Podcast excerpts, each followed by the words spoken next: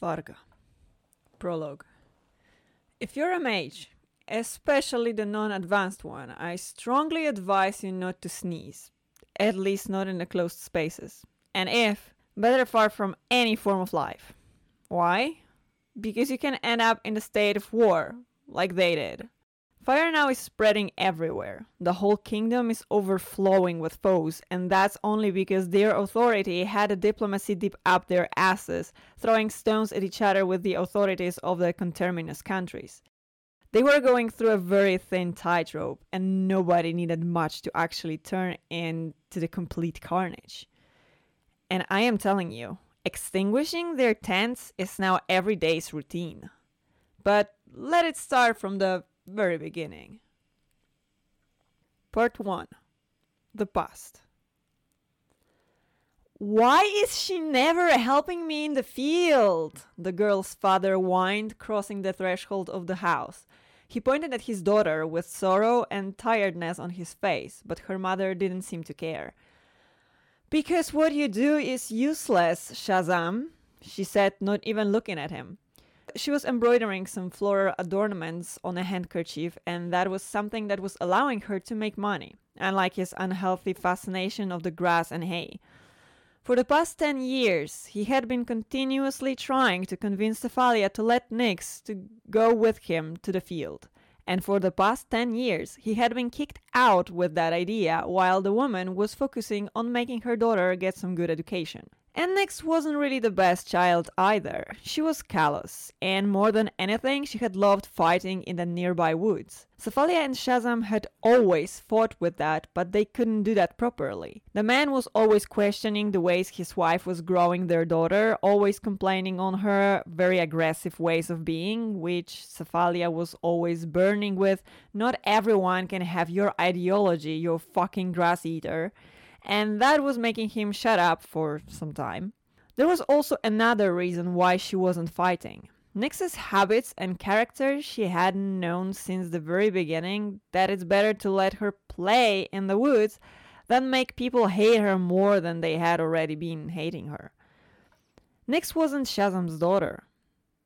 How can I be useful if nobody values it enough to help me with it? He whined again, and Cephalia rolled her eyes, putting the handiwork on the table, passing by Nyx and poking her to give her the sign that it was time for her to get out of the house. The girl had already known what was that about. Her mother wanted to talk with her father, and it was always the speech of the fist.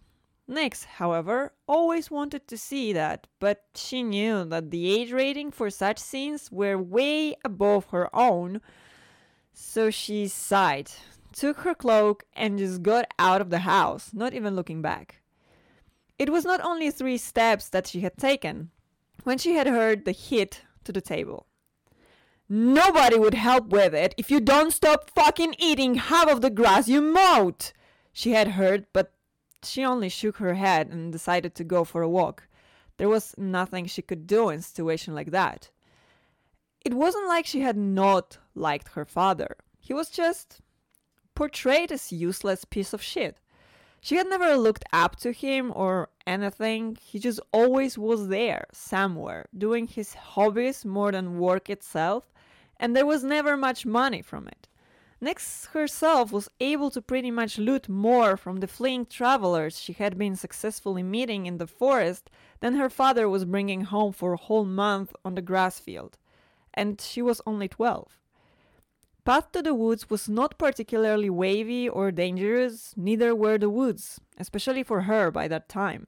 She had known them by heart, at least the part she was allowed to enter. The dark part, somewhere deeper, she wasn't even getting close to, but it wasn't because her mother told her not to. She was aware that getting back quick to her house wouldn't be possible if she got lost and there was absolutely no way for her to explore with the amount of time she had to do so.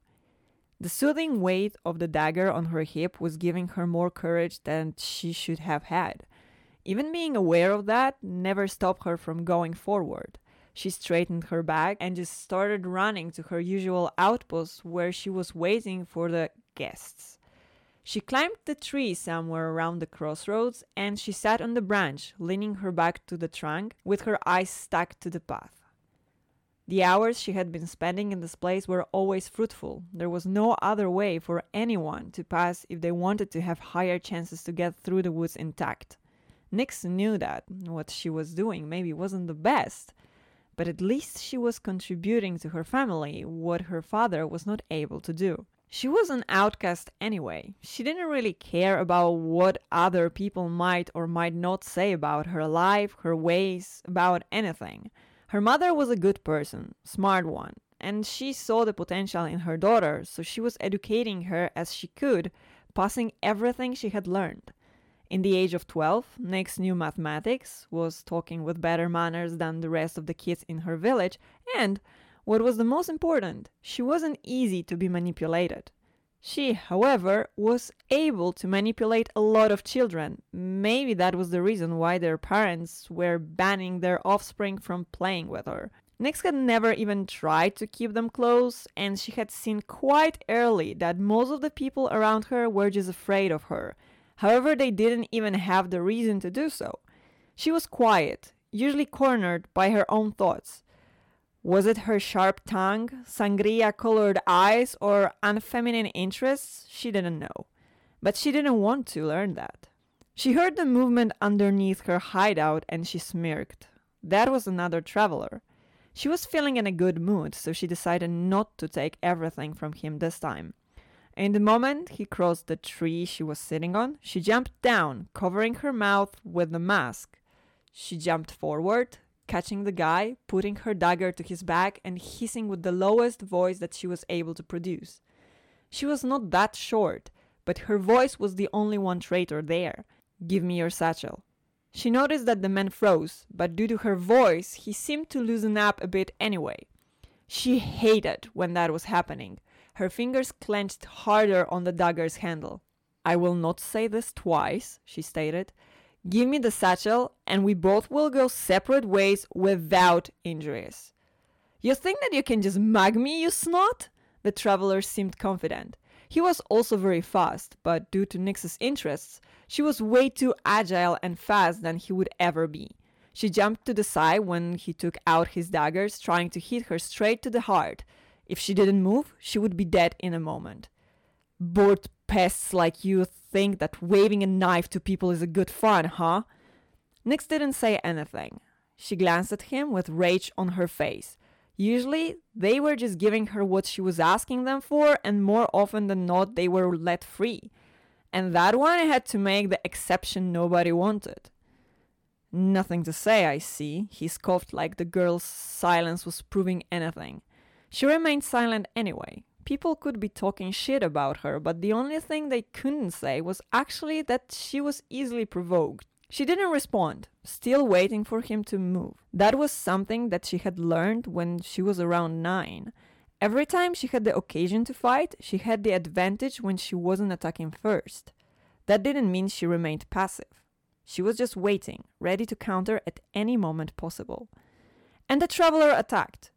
She dodged his strike, kicking his side, but that wasn't enough.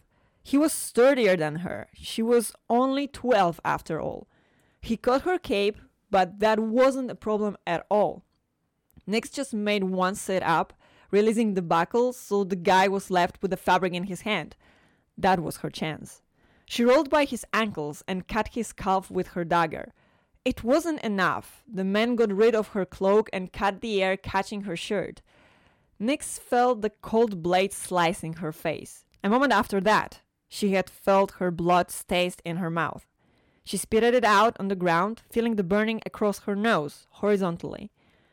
I will show you where is your place, and since you're a girl, your place is in the kitchen, not in the woods, he said. Nyx felt the rage as she had never felt before. Of course, people were pissing her off, but that was something completely different the shivers spreading all over her body, the fire in her veins, cold sweat on her back. She had clenched her fists and set her teeth, and then she just struck. Her movements were too swift and too aggressive for the traveler to be able to dodge them, too powerful to block. It wasn't even five minutes, and he turned into the mass of flesh and blood, dead on the ground, slowly soaking with his fluids. His last words remained unheard for anyone. My place is where I decided to be. She spat on his body, looting it. Even if I am just twelve. And with those words, she just left the human pulp there, taking her cloak, wiping her face from her own blood that was not even trying to stop streaming down, and she decided to head back home.